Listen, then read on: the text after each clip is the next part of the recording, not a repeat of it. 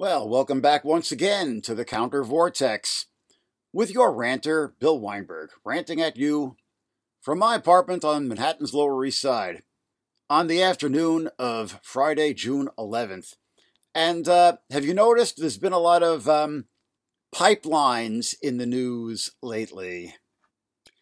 I'm going to uh, start by talking about the disaster with the Colonial Pipeline which was targeted in a, uh, a cyber attack last month. and this pipeline uh, delivers gasoline from the Texas Gulf Coast all the way here to the New York metropolitan area. And uh, its uh, paralysis last month cut off gasoline deliveries mostly to um, mostly to the southeast, notoriously causing huge lines at gas stations of the kind that uh, we really haven't seen since the uh, energy crisis of 1973, if people are old enough to remember those scenes from back in the day. And I just need to uh, clear the air about a few things about this. One is some of the distorted headlines. Note this headline from Reuters Cyber attack shuts down U.S. fuel pipeline. Seems pretty clear cut, doesn't it? But then, if you actually read the small print, if you actually read beyond the headline, read the actual text of the article, it says top U.S. fuel pipeline operator, Colonial Pipeline, shut its entire network, the source of nearly half of the U.S. East Coast fuel supply, after a cyber attack on Friday, which would have been May 7th, that involved ransomware. So pay close attention to the grammar here. What the text of the article actually says is no, the cyber attack did not shut down the pipeline. The company shut down the pipeline in response to the cyber attack. The implication being that they could have continued functioning. Why didn't they? Well, let's turn to a more in depth report from the New York Times. May 13th, headline Colonial Pipeline paid 75 Bitcoin, or roughly $5 million, to hackers. The text reads, buried pretty deep in the article, quote, Colonial Pipeline preemptively shut down its pipeline operations to keep the ransomware from spreading, and because it had no way to bill customers with its business and accounting networks offline. End quote. Get it? That's what was at issue here. They didn't want people getting free gasoline. They could have av- avoided throwing a big chunk of the country into crisis and causing huge lines to, to pile up outside gasoline stations if they had merely kept the supply going and in the interest of the social good, just written off the loss for the gasoline that they couldn't actually charge customers for. But no, instead, we get a bunch of distorted headlines about how the cyber attack shut down the pipeline as if the hackers had remotely turned off the pipeline, which was not the case. Pay close attention, folks. Read past the headline and read past the lead. Okay, who actually was behind it? Well, some group called Dark Side, isn't that cute, took responsibility for it, and they are apparently based in Russia. In their public statements, they've gone out of the way to emphasize that they are not linked to the Russian government. On the, in some uh, statement uh, claiming credit for the attack, they said, quote, We are apolitical we do not participate in geopolitics. You do not need to tie us with a defined government. And, quote, our goal is to make money and not creating problems for society, end quote. Again, it's almost cute in how disingenuous it is. Well, maybe maybe their goal was not to create problems for society, but they certainly didn't have any compunction about doing so. And whether or not this um, dark side entity is actually, uh, you know, controlled by the Russian state, it seems uh, likely, I suppose, at a minimum, that this was a kind of a they're kind of a what's called a gray zone operation, an ostensibly independent actor, which um, has no traceable ties to the state apparatus of a particular world power. But that lack of ostensible ties is largely maintained for purposes of deniability, and it actually is in the uh, in the orbit or in the sphere of operations of um, state actors.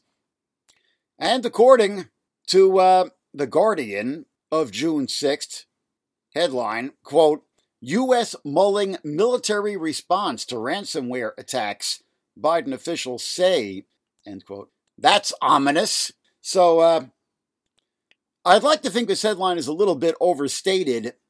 The actual quote from the story, the actual attributed quote from the story, is to not anybody in the Pentagon, but to Commerce Secretary Gina Raimondo, who says that the U.S. is looking at, quote, all options, end quote. So that's actually kind of vague. Shall we say, comfortingly vague. Still, it's all very ominous.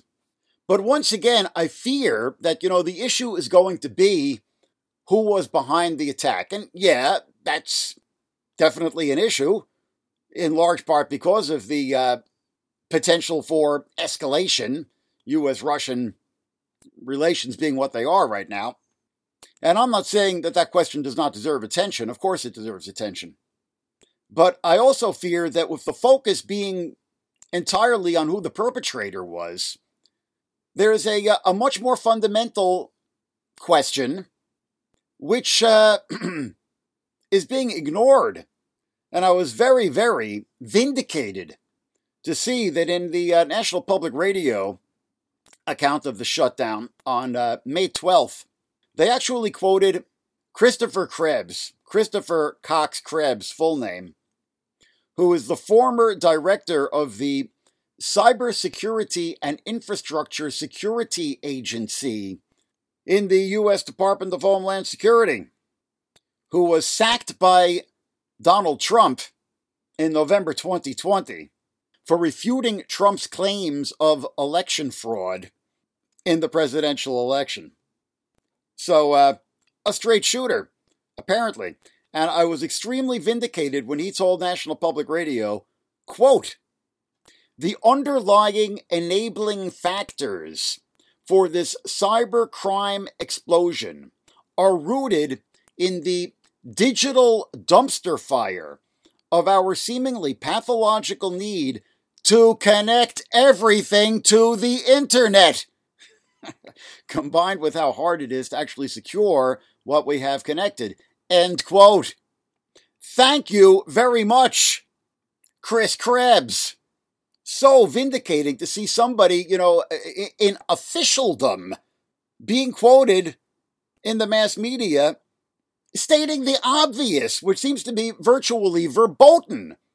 And obviously, this ties together not only, uh, you know, the security of infrastructure such as pipelines, but also our elections. We wouldn't have to worry about the election being hacked. if we were doing it the old school way with paper ballots.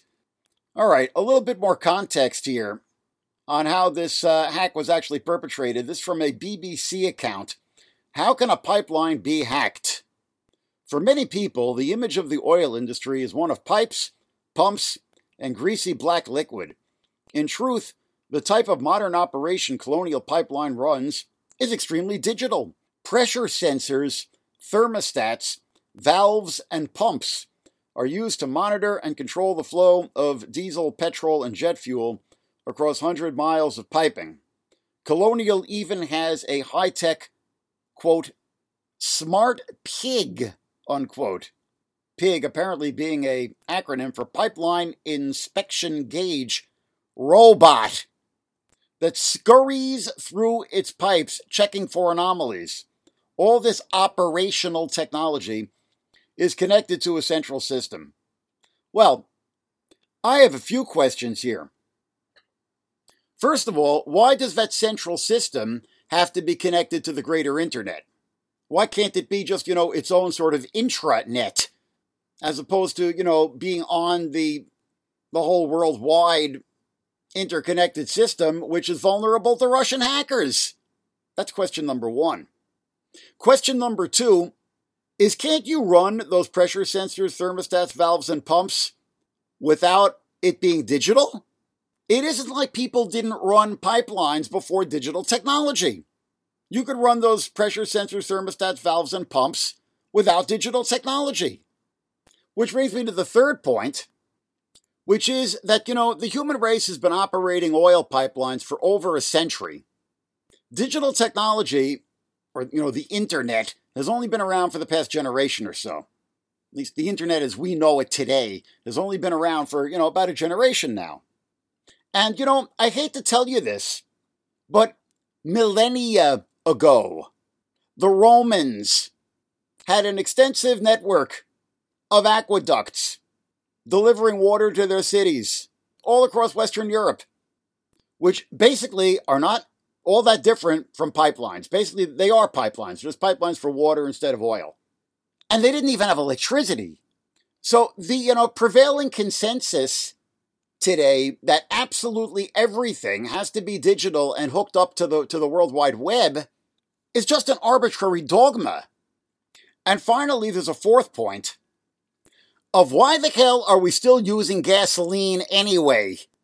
Not only should we be questioning why the colonial pipeline had to be hooked up to the to the internet, we should be questioning why the colonial pipeline even exists in the first place. It's so out of whack. We're supposed to be taking all of these, you know, urgent measures to, uh, you know, comply with the Paris Accords and address the fact that, you know, the the the biosphere is becoming unlivable for human life thanks to global climate change. And we're still not only maintaining this network of pipelines, which is bringing, you know, gasoline and other fossil fuels from refinery to market so they can be burned and the carbon spewed into the atmosphere, but new ones are still coming online. All right, this brings us to the uh, the other pipeline, which is in the news at the moment. And here's some good news. Yes, isn't it good to have some good news every once in a while? Kind of keeps you going. The Keystone XL pipeline has been canceled. Six months after its uh, its presidential permit was revoked by Joe Biden, with a stroke of his pen on his first day in office. And thank you, Joe, for that. and all of you anarcho dogmatists out there who keep telling me that uh, you know there isn't any difference between between uh, you know Joe Biden and uh, and Donald Trump. Well, uh, here's some extremely unambiguous evidence to the contrary. So the company TC Energy, formerly TransCanada, they changed its name in uh, 2019, has um, thrown in the towel no more Keystone Pipeline. But once again, the headlines are actually a little bit deceptive. Because, in fact, the Keystone Pipeline is actually a, um, a three part project, and it's only the third part which has been canceled.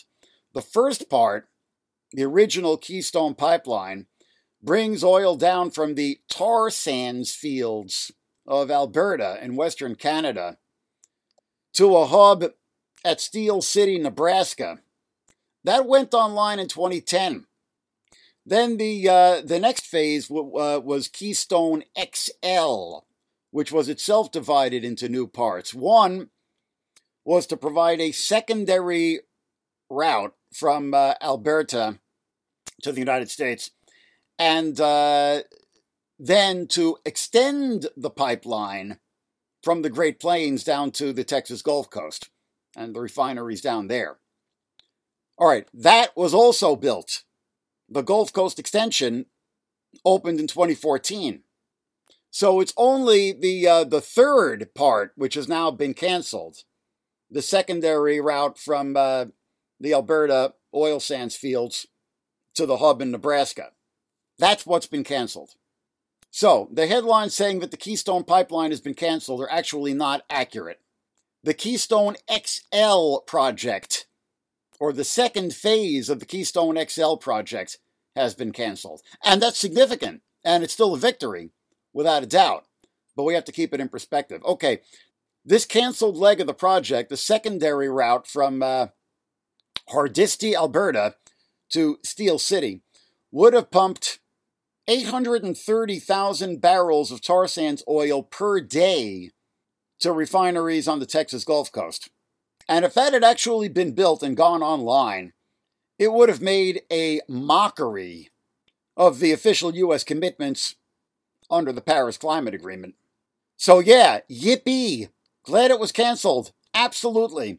It's a victory. And all of us, and particularly the Lakota and other indigenous peoples of the Great Plains who have been fighting this pipeline, deserve to pat ourselves on the back and celebrate a victory. That said, we have to keep it in perspective. Currently, Canada is exporting about 3.8 million barrels of crude, mostly tar sands oil, the worst kind, per day to the United States, according to the uh, U.S. Energy Department. Analysts expect that to rise to as much as 4.4 million barrels per day over the next few years. And this will overwhelmingly be delivered to the United States through pipeline expansions, which are already currently in progress. It was in uh, 2004 that Canada surpassed Saudi Arabia as the largest single exporter of oil to the United States. At that time, it was providing 1.6 million barrels per day compared to Saudi Arabia's 1.5 million barrels. Now, think about that. We're supposed to be getting off oil. We're supposed to be addressing global climate change. We're supposed to be changing our infrastructure to comply with the Paris Climate Accords.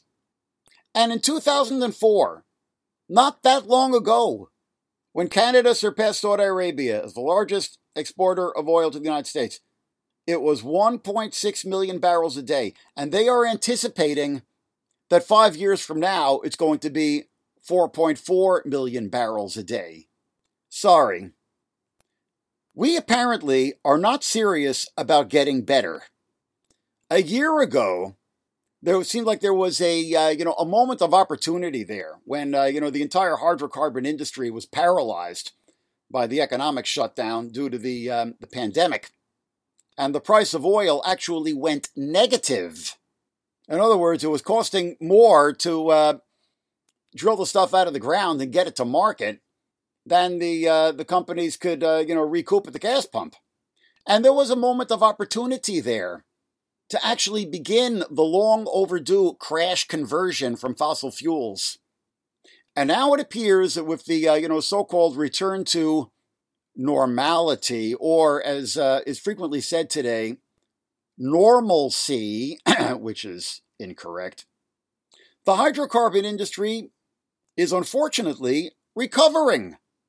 U.S. domestic shale oil output is expected to climb by 26,000 barrels a day this month, June 2021, to 7.73 million barrels per day, when just a year ago, the industry was virtually paralyzed. So, you know, I fear that, you know, the opportunity which was presented by the disaster of the pandemic of, you know, quote unquote, building back better in the uh, vague cliche which is bandied about by the Biden administration. I prefer to call it a crash conversion from fossil fuels. That opportunity is being lost unless we raise a voice and a public mandate for a crash conversion from fossil fuels. So, yeah, believe me, I'm very happy that the Keystone XL pipeline has been canceled, or half of it technically has been canceled, the most important half, that which would have been bringing new tar sands oil down from northern Canada. I'm very happy that it's been canceled. But again, need to keep things in perspective. And there are so many of these, uh, you know, pipeline fights going on all over the damn place. Just this past Monday, June 7th, some 180 protesters including many indigenous Ojibwe people, were arrested in Hubbard County, Minnesota, attempting to block the operations, the construction operations, on the uh, Line 3 pipeline being built by uh, a company called Enbridge, the major competitor in Canada of uh, the former Trans Canada, which was building the uh, Keystone pipeline, which would similarly be bringing shale oil from northern Canada to U.S. markets.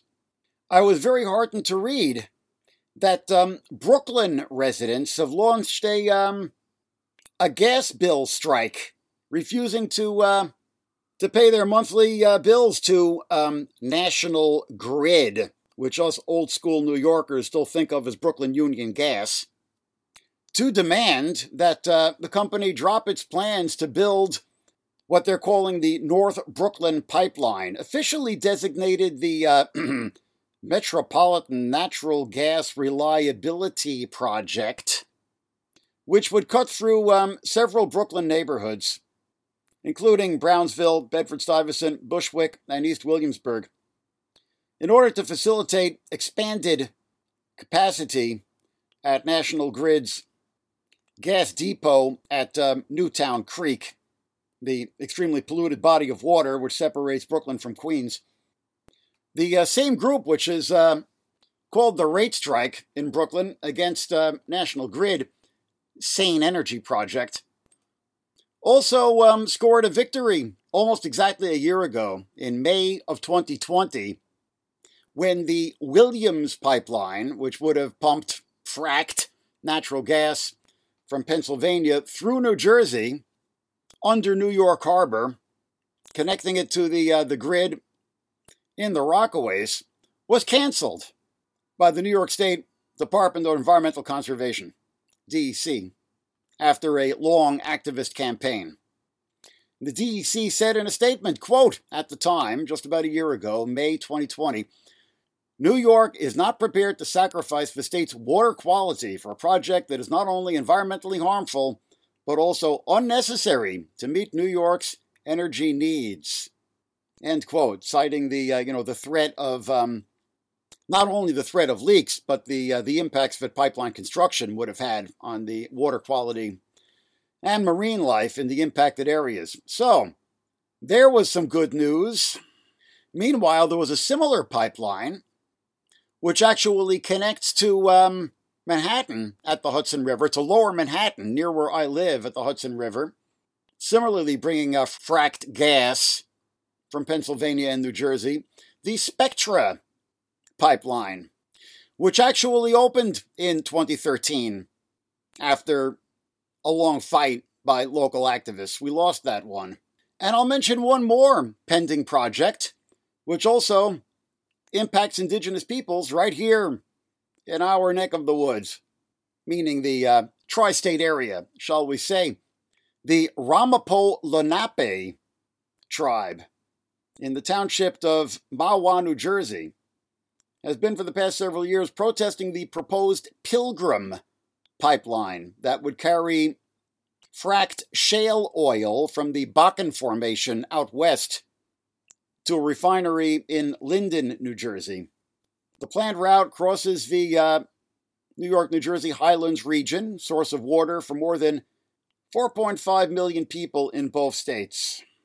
And the Ramapo Lenape people also fear that a potential leak could not only pollute critical waters, but impact the remnants that they are still holding on to of their traditional lands. So I say that, you know, the real lesson of what we just witnessed with the uh, colonial pipeline disaster is less that we have to, uh, you know, build effective digital firewalls and protect our infrastructure from Russian hackers than it is that we need a crash conversion, not only from fossil fuels, but also from digital technology. And you want to call me, uh, you know, a, a Luddite and a, and a utopian or whatever, fine. Go right ahead. What strikes me as unrealistic and utopian is that the current system of breakneck fossil fuel consumption, the private automobile, and the digitization of every aspect of human reality. Is at all workable or sustainable? That is what's unrealistic and utopian. And, you know, a final point is that, yes, I am aware, and I must mention this, that, you know, I mean, a lot of people who have staked their economic future to um, Keystone XL and other pipelines are, you know, negatively impacted by their, um, by their cancellation. Not only, you know, direct employees, construction workers, and so on, but also, you know, those who uh, open small businesses along the pipeline route in anticipation of a big influx of construction workers. You know, this has to be acknowledged. And this is where we have to, in addition to demanding that all of this infrastructure be dismantled with all due haste, we also have to demand that the economic costs of this dismantling not be borne by the working class, but that those who made the mess take responsibility for cleaning up the mess, and that includes the economic dislocations. Take it off the hides of the damn corporations. Make the rich pay. Rather than throwing working people who have staked their economic future on these pipelines to the winds, which was just going to fuel fuel a you know populist anti-environmental backlash. And this is where, you know, we get into all of the uh, current talk about the Green New Deal, a concept about which I am slightly skeptical. As I've discussed before, a lot of the uh, ideas which are being bandied about in the name of the Green New Deal aren't really that green. But the, uh, so I believe that, you know, it needs to be uh, looked at with a very, very skeptical eye. But certainly, you know, uh, one would hope that, uh, you know, the, the fundamental notion of putting people to work and creating secure and dignified jobs, cleaning up the environment rather than destroying the environment. You know, this fundamental concept of the Green New Deal, whether you want to call it that or not, has got to be fundamental to the transition which so urgently needs to happen. This has been Bill Weinberg with the Counter Vortex. Check us out online at countervortex.org, where everything that I have been ranting about is fastidiously hyperlinked and documented. Support us on Patreon, please. We do this every week, just once a week, but we're trying to keep it going every week, asking just a dollar per podcast. Join the Counter Vortex, join the resistance, and rant on you next time.